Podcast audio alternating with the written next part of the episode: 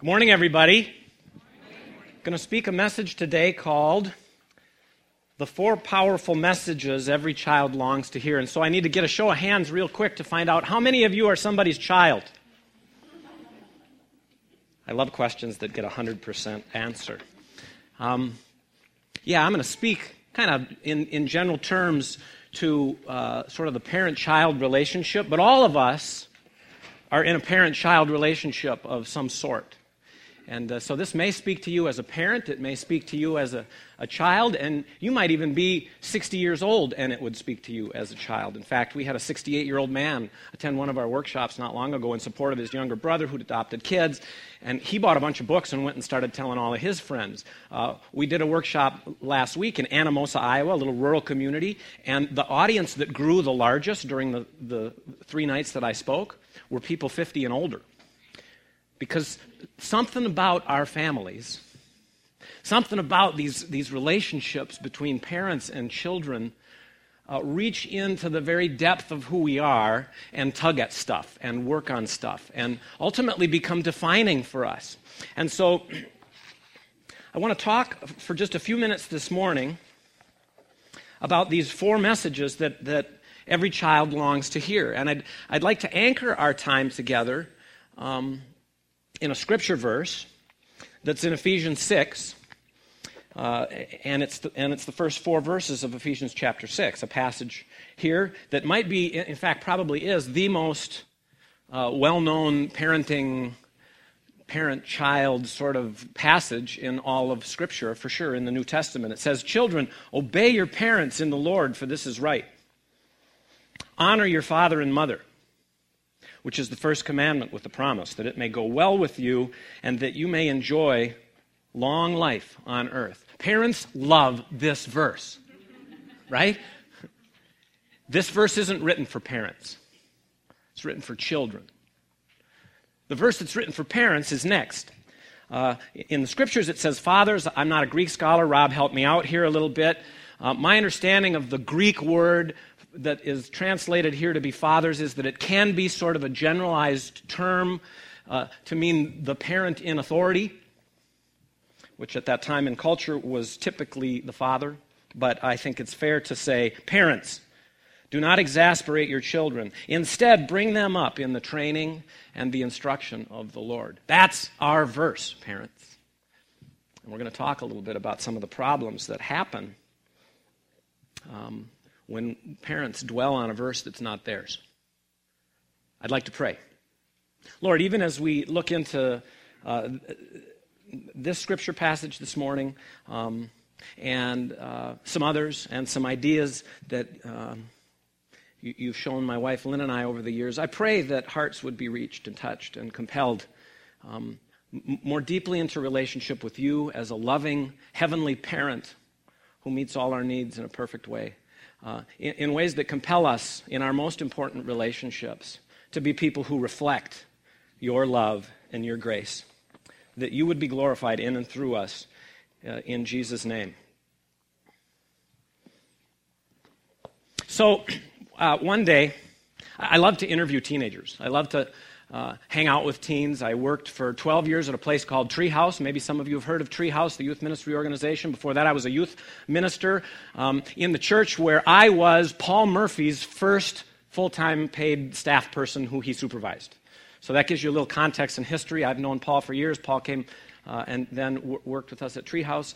Uh, and then in the last 10 years, my wife and I launched this ministry organization called Connected Families, and we work with, with families everywhere on the spectrum of health in terms of emotional relational health. Uh, and we provide coaching, we provide counseling, and we hear stories every. So I love to interview, especially teenagers, because one of the things that I think is so important that parents often miss is what is the perspective of teenagers on all the stuff that's going on between them and their, their parents. Because, you know, parents have their hands on their hips and they got it right, and kids got their hands on their hips and they got it right, and parents don't understand. And, what, you know, if, if only they knew and the day is different, mom, you know, dad, you don't get it anymore because you don't know how to instant message on America Online instant messaging. Taught a lot of parents back a few years ago to text. Now everybody text messages.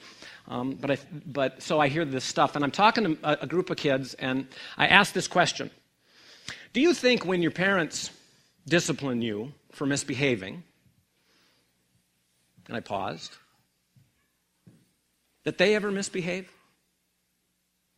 Without hesitation, Matt, who was sitting in the back seat, I was driving a group of kids, says, Yeah, absolutely they misbehave, but there's nobody to hold them accountable for it, and they're much more sophisticated about the way they misbehave than I am. I thought, wow, that's a pretty interesting concept. So, um, a, a, week or so later, I was, I was telling a group of kids this story, and then Annika, jumped up and said, That's why I act the way I do sometimes, to hold my dad accountable for what a ninny he can be. Because when I tell him he's a ninny, it doesn't get me anywhere. But if I act in ways that embarrass him in front of his friends, that's how I hold him accountable. Wow. So there's a lot of stuff going on that sometimes we could pay better attention to. And so I thought to myself, um, you know, man, parents really got to get in the game here a little bit better. Parents ought to think more about what's going on with them and their kids. And then I was in the car with my own teenage son, who was 15 or so at the time. And a lot of stuff happens in the car. I think tight quarters, you can't go anywhere.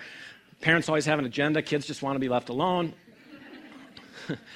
Uh, but this kid didn't want to be left alone. In fact, we were going to a grad party for some friends of his. Um, and no, he was 16 because he just started driving. So um, he wanted, after we were at the grad party, to take the car while we left at the grad party and go visit another friend of his who lived nearby. And for a lot of reasons, that wasn't okay with me. Um, I couldn't articulate them all at the minute, but I just knew it inside. And so I said, No, you're not going to use the car. Oh, come on, I'll do this, that, and the other thing, and you'll be back, and it won't even be a problem. And I don't even hardly know these people, but you, you know, I got this friend, right? Daniel, this is one of those times where I'm the dad, and I don't have to explain my reasons to you for everything and my no means no. And he said to me, he, he thought, he was quiet. And I'm nervous because this guy's smarter than me. I mean, he is smarter than me. and and um, he, he says to me, All right, Dad, you win. I'll accept your answer. But if you want me to respect you the way that I really want to respect you, You'll help me understand your reasons. Now, that's a deep thought, folks. My son said that to me. I should have thought of that and told him that, but I was just digging my heels in. And, um, you know, here's, here's what I think is the problem I was dwelling on children, obey your parents in the Lord, for this is right. Thinking that if I just said no, that my son would somehow automatically do his verse obey your parent. Um, but he was exasperated. I, by my behavior, was exasperating my son. And he helped me understand the reason that I was exasperating him was because I wasn't giving him information that his soul needed in order to develop a deeper level of respect for me. I think my son that day, and I tell this story often because I think that he spoke for lots of kids everywhere who don't uh, and who aren't able to articulate themselves that clearly. Our, par- our kids want to respect their parents. They want deeply to respect their parents. But parents, out of our own stubbornness, out of our own sin, dare I say, out of our own disobedience, we exasperate our kids. One of the versions of the Bible says that we provoke our children to wrath instead of bringing them up in the training and instruction of the Lord. And so parents tend to dwell on the child's part of this verse while avoiding responsibility for their own part. And that's what I want to talk about just a little bit this morning. And I want to illustrate a little bit about how this works in real time. And so I've asked Rob, all I asked Rob was, Would you be willing to help me out with something today? And he said yes. And so this is the part. He has no idea what I'm about to do, but here's what we're going to do, Rob. Um, I'm going to ask you to be a 10 year old child. Get your microphone out, stand up. I'm going to ask you to be a 10 year old child who That's has. pretty good. I'm a pretty good 10 year old. okay. Don't interrupt me right now, young man. I'm talking to these people. You're exasperating me. Just, just go, you go sit down over here in this chair and be quiet until I tell you to talk. so you're starting already. So here's what's happened. Um, um, Rob wants it. Uh, uh, uh, it's uh, It's dinner. We just finished dinner. Rob wants to go do what he wants to do, which is uh, go outside and play with the neighbor kids, which, I mean, wouldn't it be glorious if our kids would want to go outside and play more often? But that's what we're going to say. He, he, wants to, he wants to go play outside with the neighbor kids, and there's a really big ball game going on in the cul de sac, and he wants to be a part of that, and it's really cool. um, but he hasn't done his chores. He hasn't cleaned his room, he hasn't cleared the dishes. It's his job after dinner to help load the dishwasher. Um, and we've talked about this. In fact, it's a rule written on the refrigerator, okay? And he bought into it, as far as I know, because he put his initials on the bottom of the little contract that we made. But he's really excited to get outside, and so here we are um, after dinner. And Rob, you, uh, you've got your urgency about getting to this, and I've got my urgency about your obedience to the rules, okay? You may talk now. Great, Dad. Can I go outside and play with my friends? There's a baseball game that we're going to start, and I already got my glove. It's, all, it's ready. Ho, ho, ho, ho, ho, Come up for air here a little bit. Um, have you got your chores done or the dishes done? Is your room clean? No, but I could do that after. Now, wait a minute, young man. You know the rules. And we said not after, but before. And you agreed to it. So don't you get started with me. I can see you taking that breath. Just relax and do your work.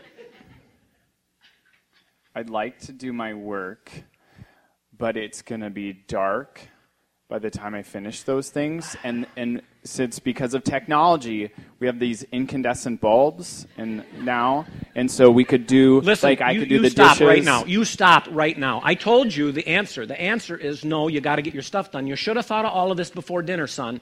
This is all part of God's training, our training in your life. Now get it done, and then you can go out. Come and let me know when it's done. By the way, I mean we just did this last night. Don't you learn? What is what is with you? Just get it done and come back to me and let me know. Okay, we're done for now. if we were in a workshop setting, I would ask you a question right now, which is number one, what are the goals that the parent that I had in that situation? My goals are obedience, my goals are following the rules, my goals are responsibility. I'd write them all down up here. Uh, my goals are that my child does what he's agreed and we've agreed is the expected thing to do as a part of God's work in his life in this household to grow him into a responsible young man.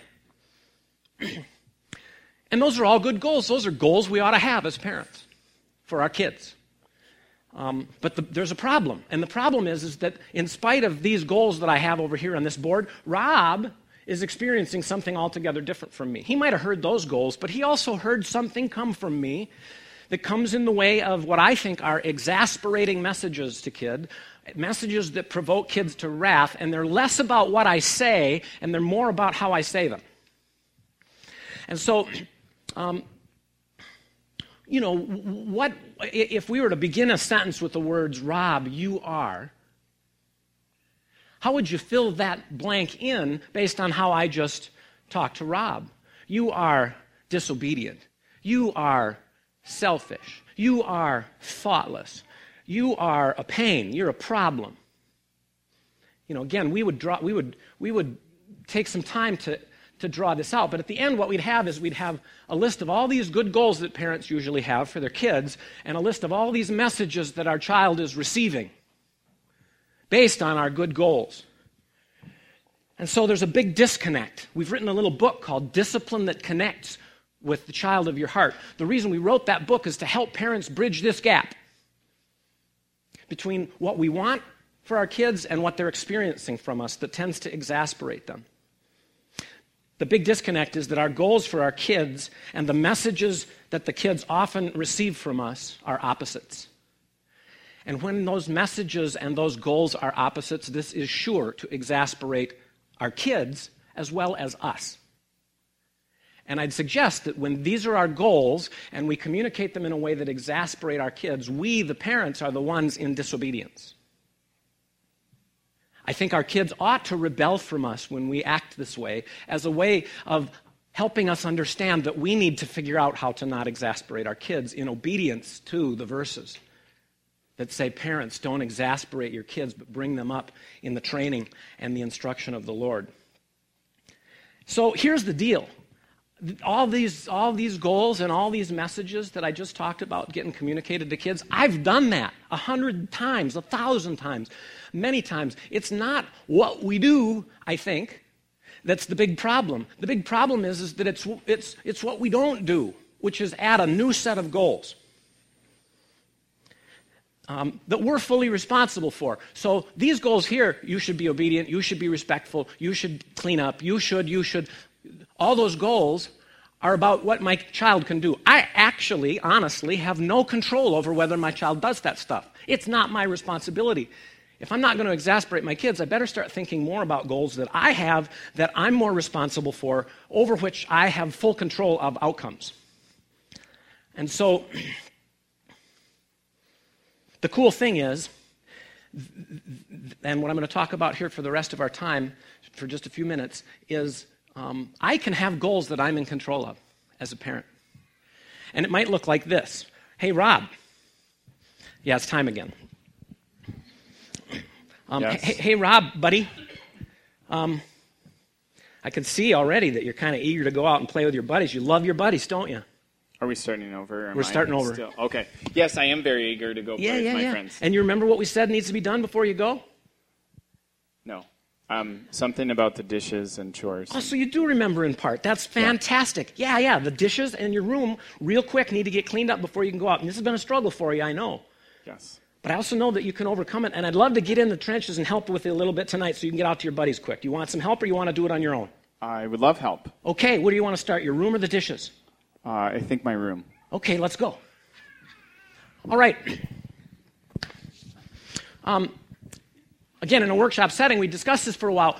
Number one question which of those is more rewarding for me, the parent? I mean, I suppose if we have to take two hours cleaning his room, that might be a little problematic. But you know what? I want to communicate that I'm for him, not against him, as a primary goal.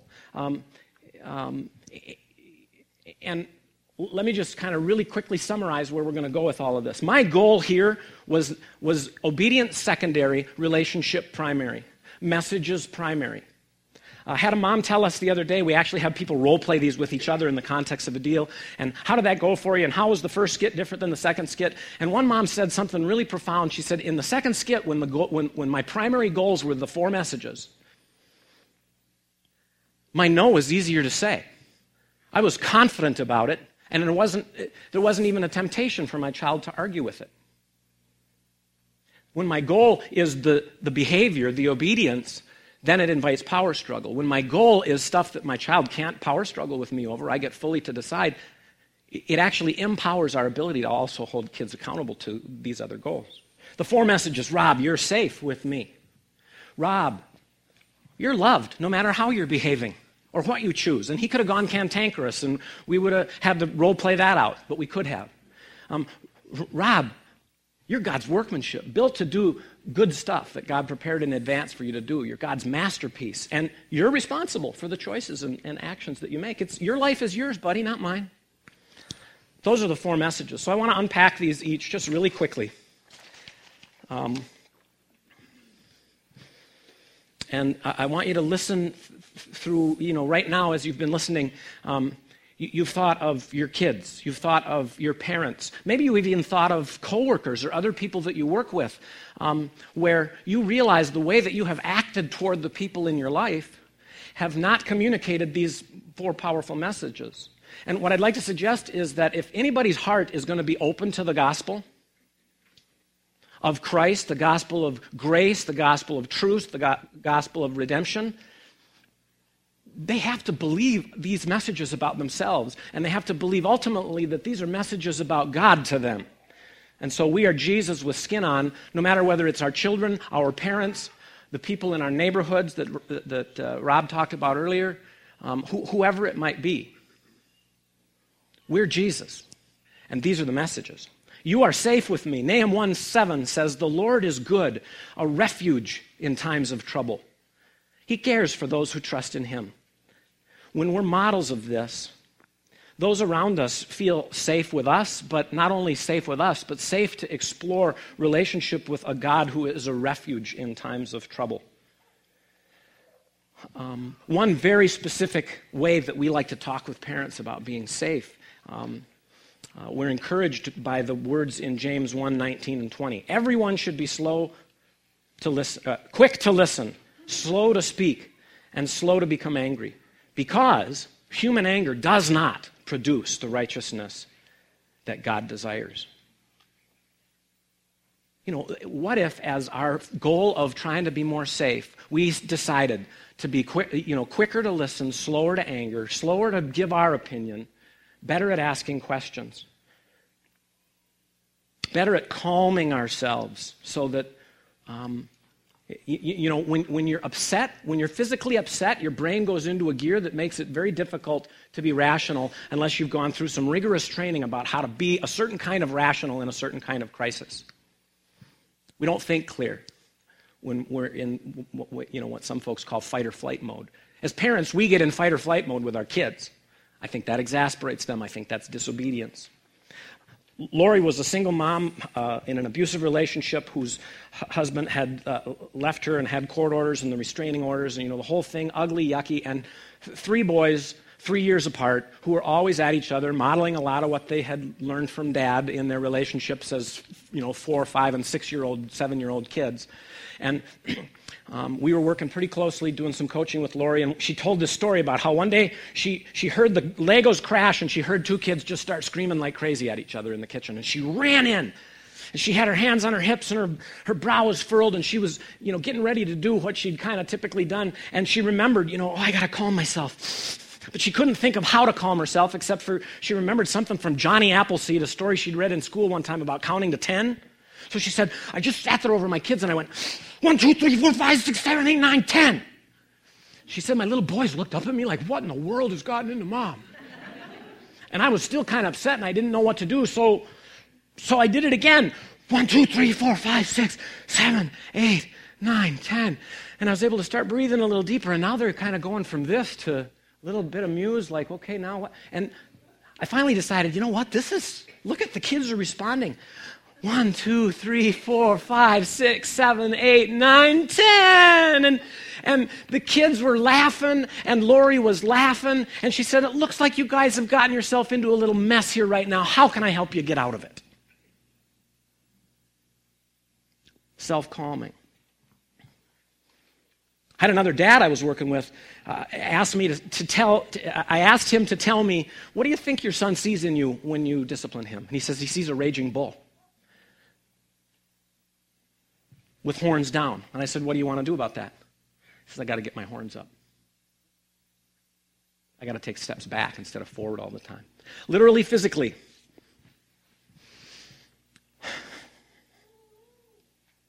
When you want to calm yourself, if you just do the opposite of what you're physically inclined to do, that motion can help change your emotion.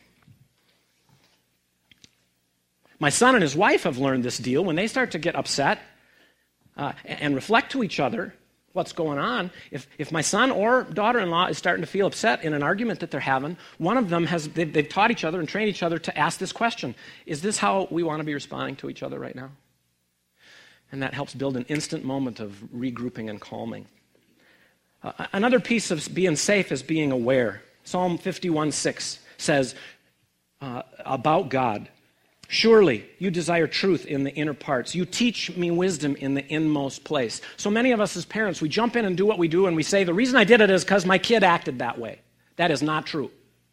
If that was true, then when my son spilled milk as a four year old at the table in front of my parents and I got mad at him, my mom would have got mad at him too. But you know what she did? Isn't that cute? When he spilled the milk on purpose. Different perspective, different calmness, different something. His behavior did not cause my anger. My belief, my position, my selfishness, my taking that personally somehow and being embarrassed by it um, was what was going on. When we learn to ask ourselves, what am I thinking and feeling, and how does that contribute to how I behave, um, it helps us grow self aware uh, spoke this message to a group of pastors, and a pastor stood up and said, Oh my gosh, I feel so convicted right now. I got a 13 year old daughter who's out of control, and I've got this belief in my head, and I say it to my wife. I've never said it to my daughter, but I know I've said it to my daughter without using words. She's a train wreck. And I'm scared to death about where she's going to be when she's 18 years old. I've got all this fear, and I've got all this judgment, and I've got all this angst, and I act out of it toward my daughter, and I'm not responsible for it. Lord, convict me, help me, help me figure it out. He reported to us a year later, he said, That one little half day with our pastor's staff changed my, the course, the trajectory of my daughter with my relationship forever. She's a miracle. She's intensely wired for good purposes. God built her to be something important and significant. When we become self aware of the thoughts and the feelings that we have that are recurrent, that keep us doing the same things that we do, it helps us, at the very least, start to protect our kids from that. Um, I, had, I had a situation one time where uh, I, I, I, was, I had a stressful day at work. Uh, I was on the cell phone right until I got to the house. My kids are now 20, 22, and 24. This was probably six, seven years ago. And um, I, I, opened the garage door and came into the dining room, and they were all three of them fighting verbally over a magazine at the dining room table. And I said, Would you three stop it? I just got home. I've had a tough day. You know, you know better than this. My son said, Hey, Dad, you must have had a tough day. You didn't connect first. I threw my baggage at, from the day at my kids. And then I was prompted, and this is a cool thing about all of this, is that um, I still to this day don't get it right a lot of the time. But I have a model for what I want to do. I've spoken it out loud to the people in my life that are the most important. I've told them I want to be safe. I want to make sure you know you're loved, that you're a masterpiece, and that you're responsible. Help me when I get out of line. That day, in my dining room, my son said, you know, he, he, he corrected me based on my telling him, I want to be safe. I want to be loving. I want to connect well with you kids. And that prompted me when he said, Dad, you didn't connect first. I said, Hey, kids, could I have a do over? I'm sorry. I was out of line. And I literally walked backwards out the door and you know, like I'm like it's in reverse. And I went in the garage and I prayed, Lord, give me your heart for those kids. And I came in and of course, just knowing that I had gone out to become a safe person, settled them right away.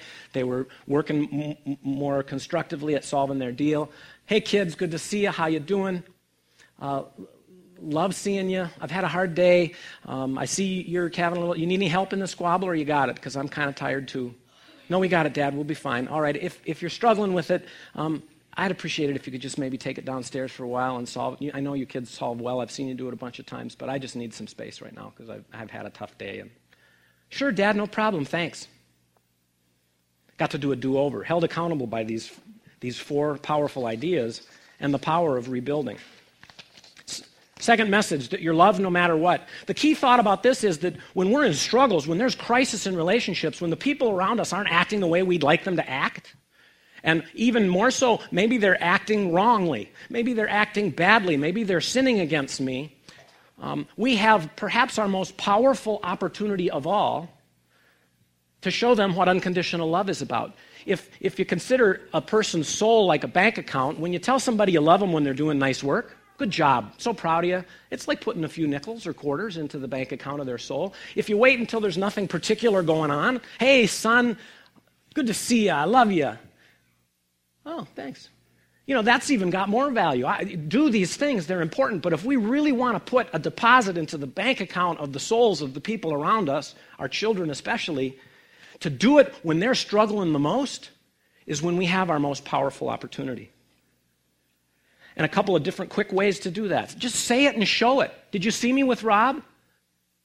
I, I don't even remember what I did or what I said. I was just guided by these principles. I, I showed love. I was, I, was, I was warm. I put my hand on his back. I can't, you know, I, I think I affirmed something that he'd said. I, um, I don't, did I say I love you? I don't even know. I could have. Um, one, one mom who heard this teaching uh, with a furrowed brow, because she didn't want to reward misbehavior with anything loving, because that's not how she grew up, had an opportunity the week after the teaching um, to put this into practice. Her little daughter was playing with a soccer ball, five years old, playing with a soccer ball in the living room, and where she knew she wasn't supposed to be, and Mom hears this crash, goes in to discover that the heirloom lamp she'd inherited from her great grandmother was shrapnel all over the living room. She was outraged, and she did that thing that she'd felt and seen herself do so many times before, and she was about to launch into her daughter with rage. But her daughter was cowering in fear on the floor. And Melody says, For the first time in my life, I saw the fear. I was able to have compassion because these words came at me love no matter what.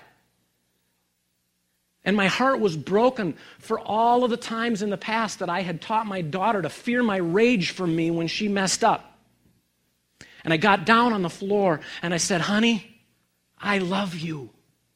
That lamp was important to me, but you are so much more important, honey. I love you. And the daughter wept, jumped into her mom's arms, and that was a healing moment in Melody's life. Not healing just in that moment for her and her daughter, but it, it helped her to recognize and understand the rage that she felt toward her mom.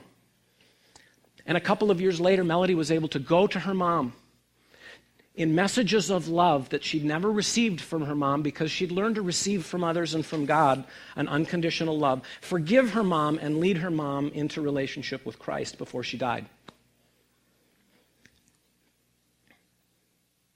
Just got an email um, a couple of weeks ago from a mom who heard this teaching, and she just wrote, I want to, she just wrote an email, and she said, I want to encourage you. My kids um, need discipline just as much as ever.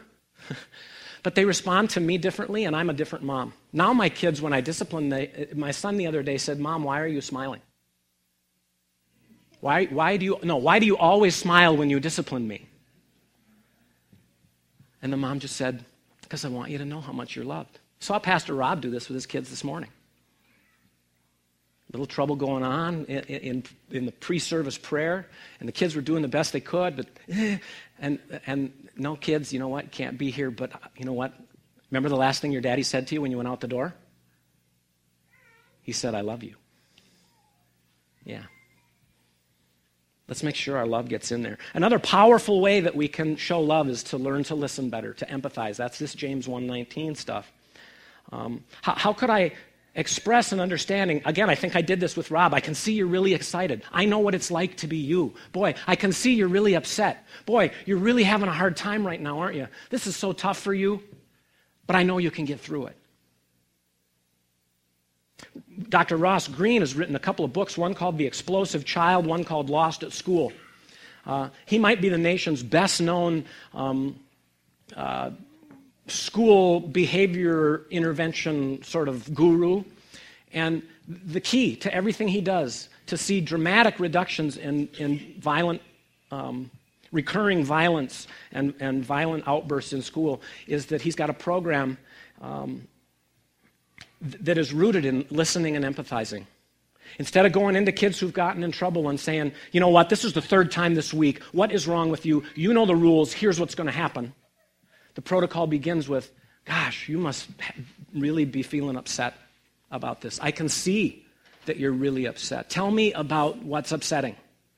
Help me understand you instead of me lording over you and towering over you and just telling you the way things are. I really would like to know what it's like to be you. Listening and empathy. Some folks suggest this is too soft. Bible tells us God's kindness leads to repentance in Romans 2 4. We've seen this dynamic in our work with families lead to repentance.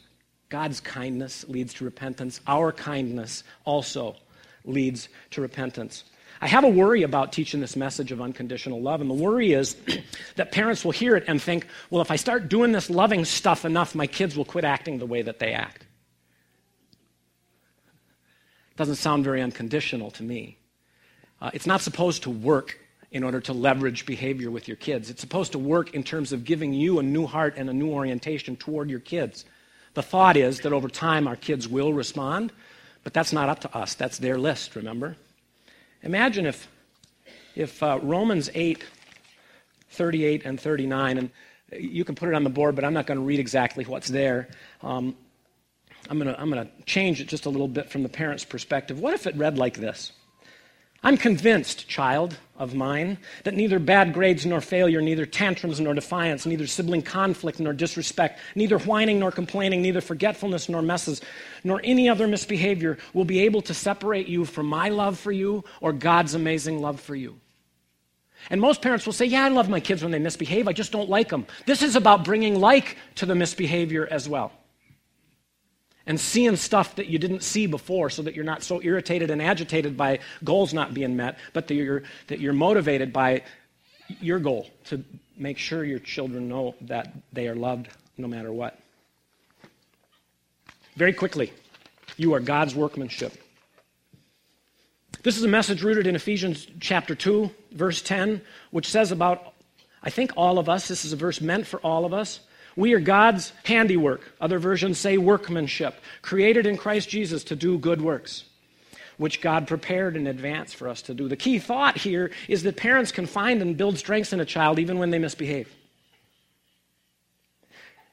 Every challenge is an opportunity for my child and for me to grow in what we were prepared to do. Instead of just punishing or controlling, what positives can we build on even when there's stress, even when there's conflict? Um, what if we came to this conflict with a mindset of what there might be to affirm?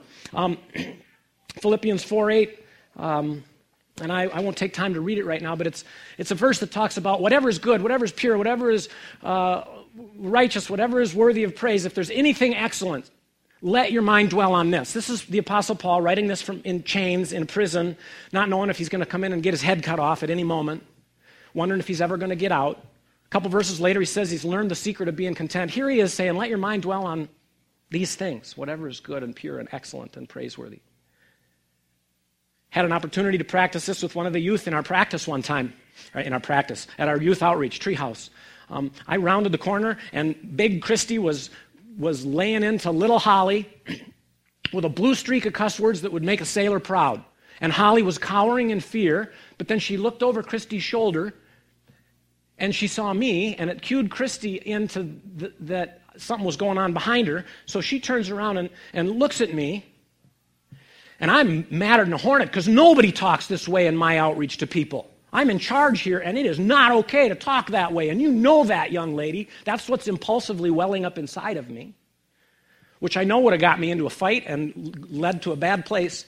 And somehow the Lord, in that little moment where Holly's looking at me and Christy's wondering and turns around, she says to me, Am I kicked out?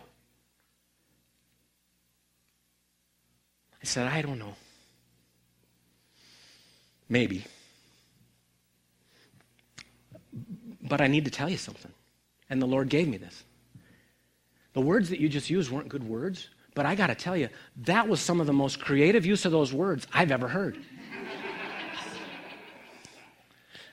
And she went from,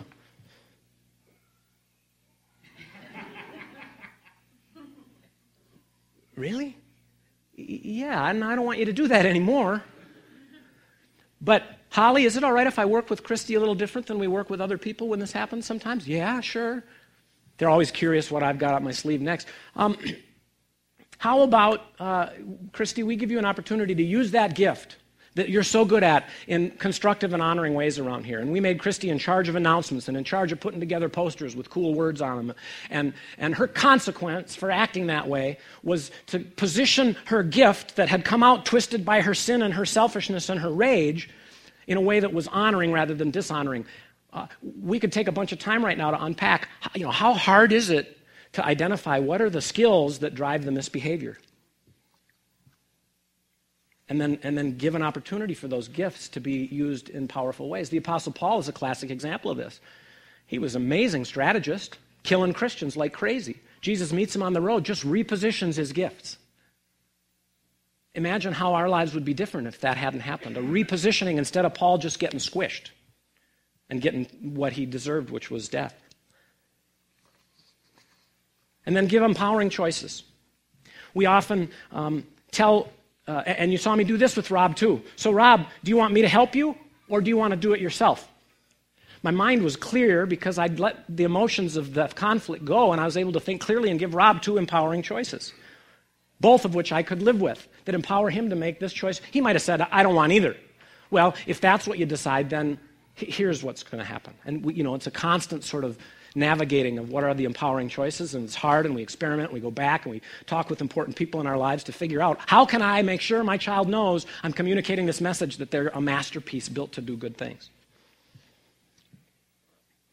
Had a little three-year-old live in our house, and, and the simple choice was, Eli, he's screaming, I want to, I, bring, pick me up, bring me, bring me upstairs, come and get me. And the mom would go down and get him, and every day it was rewarded. Finally, we were coaching with her, and she said to him, Eli, you can stay down there and cry as long as you want, and that'll be fine.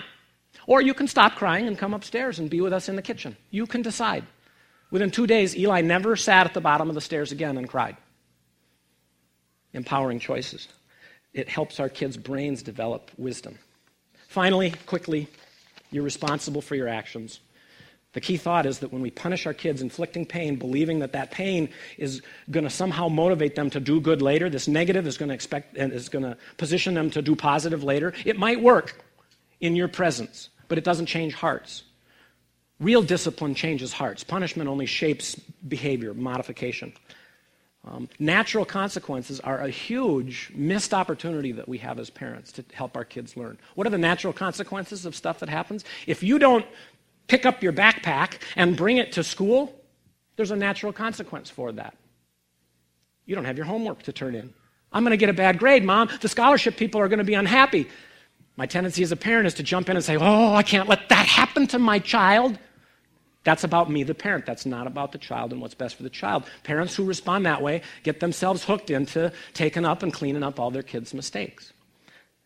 Natural consequences are the stuff that just happens automatically. When two, when two kids fight with each other, the natural consequences are there's hard feelings, there's separation in the relationship.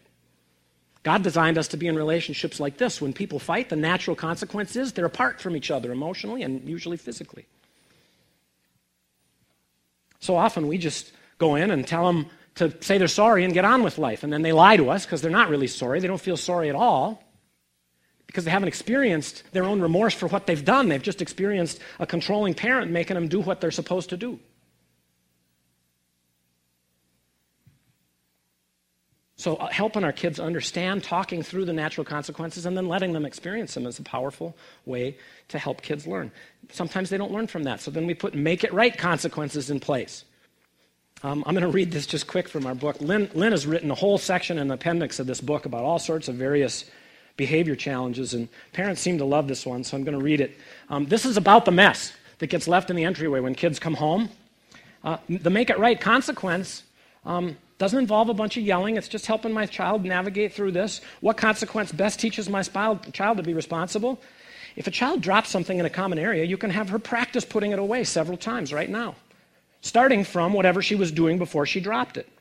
This helps her learn a neatness routine and not depend on a parent's reminder. For example, put your jacket back on, honey. Walk through the front door again and put it on this hook when you come in. And tomorrow, if you forget, you can practice two times. These teenagers are looking at each other and they're going, There's no, don't tell my parents this stuff.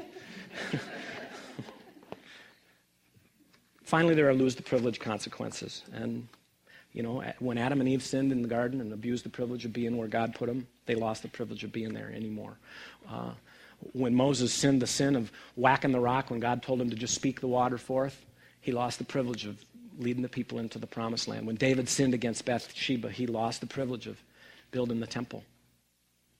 If, if, if, when my children acted up on the computer and, and did what I, they lost the privilege of the computer. We actually ended up unplugging the TV in our home when our kids were in, our oldest was in ninth grade, never has been plugged in since. Don't have a TV um, other than to watch videos because of a lose the privilege consequence.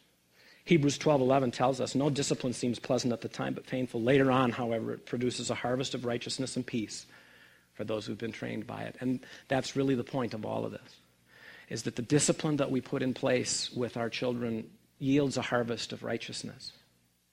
And I fear that when we as parents don't take accountability for these four powerful messages, we exasperate our kids and we do not yield a harvest of righteousness. Um, and I could talk for a long time about that. I don't have time to here, but I, I think that uh, the church is losing kids in droves. Kids are growing up in the church, not coming back. We're doing a better job of ministry than we've ever done before. Our people are better prepared than they've ever been. They're staying in their jobs longer than they ever have. And more and more kids are growing up and leaving the church. I think one of the reasons is that the discipline that we do with our kids does not connect with their hearts. And they view and judge that our faith, which is revealed for what it is in the context of crisis, is found to be hypocritical. I don't think we have hypocritical hearts. I think we're not thinking enough about this. So I give you these seeds this morning to reflect on. And uh, the worship band will come for, uh, and get ready to play the last couple of songs. As they do, I just want you to, to reflect Lord, what do you want me to take from this right now? We travel around and talk to, this is the 60th presentation I've done this year. Um, we asked the question how many of you have written down your vision statement as a parent for the kind of parent you want to be? Not for the kind of kids or kind of family you want to have, for the kind of parent you want to be. Nobody writes this down, folks. I would suggest you to write down what kind of parent do you want to be? Even one thing that you've heard here today. Write it down. Be accountable for it. Uh, write it on your connection card here as we leave today uh, and turn it in at the back table so that you can receive prayer for that. Uh, wouldn't it be cool if Restoration Covenant Church became a community of families of people of all generations who took high responsibility for these four messages, supported parents who are struggling in those messages? You're safe, you're loved, you're a masterpiece, and you're responsible. Let's pray. Lord, thank you. For the seeds planted this time, I pray that you'll take and increase and grow according to your purposes, whatever you desire and intend for this group. And I pray, Lord, that that would be done to the end, not that this would just be a bunch of happy families, but that this would be a bunch of families that are like a light in a world that is increasingly filled with, with darkness and deception and kids walking away. Lord, that this would be a place where kids walk toward the Savior of the universe, Jesus Christ, for your glory and honor. Amen.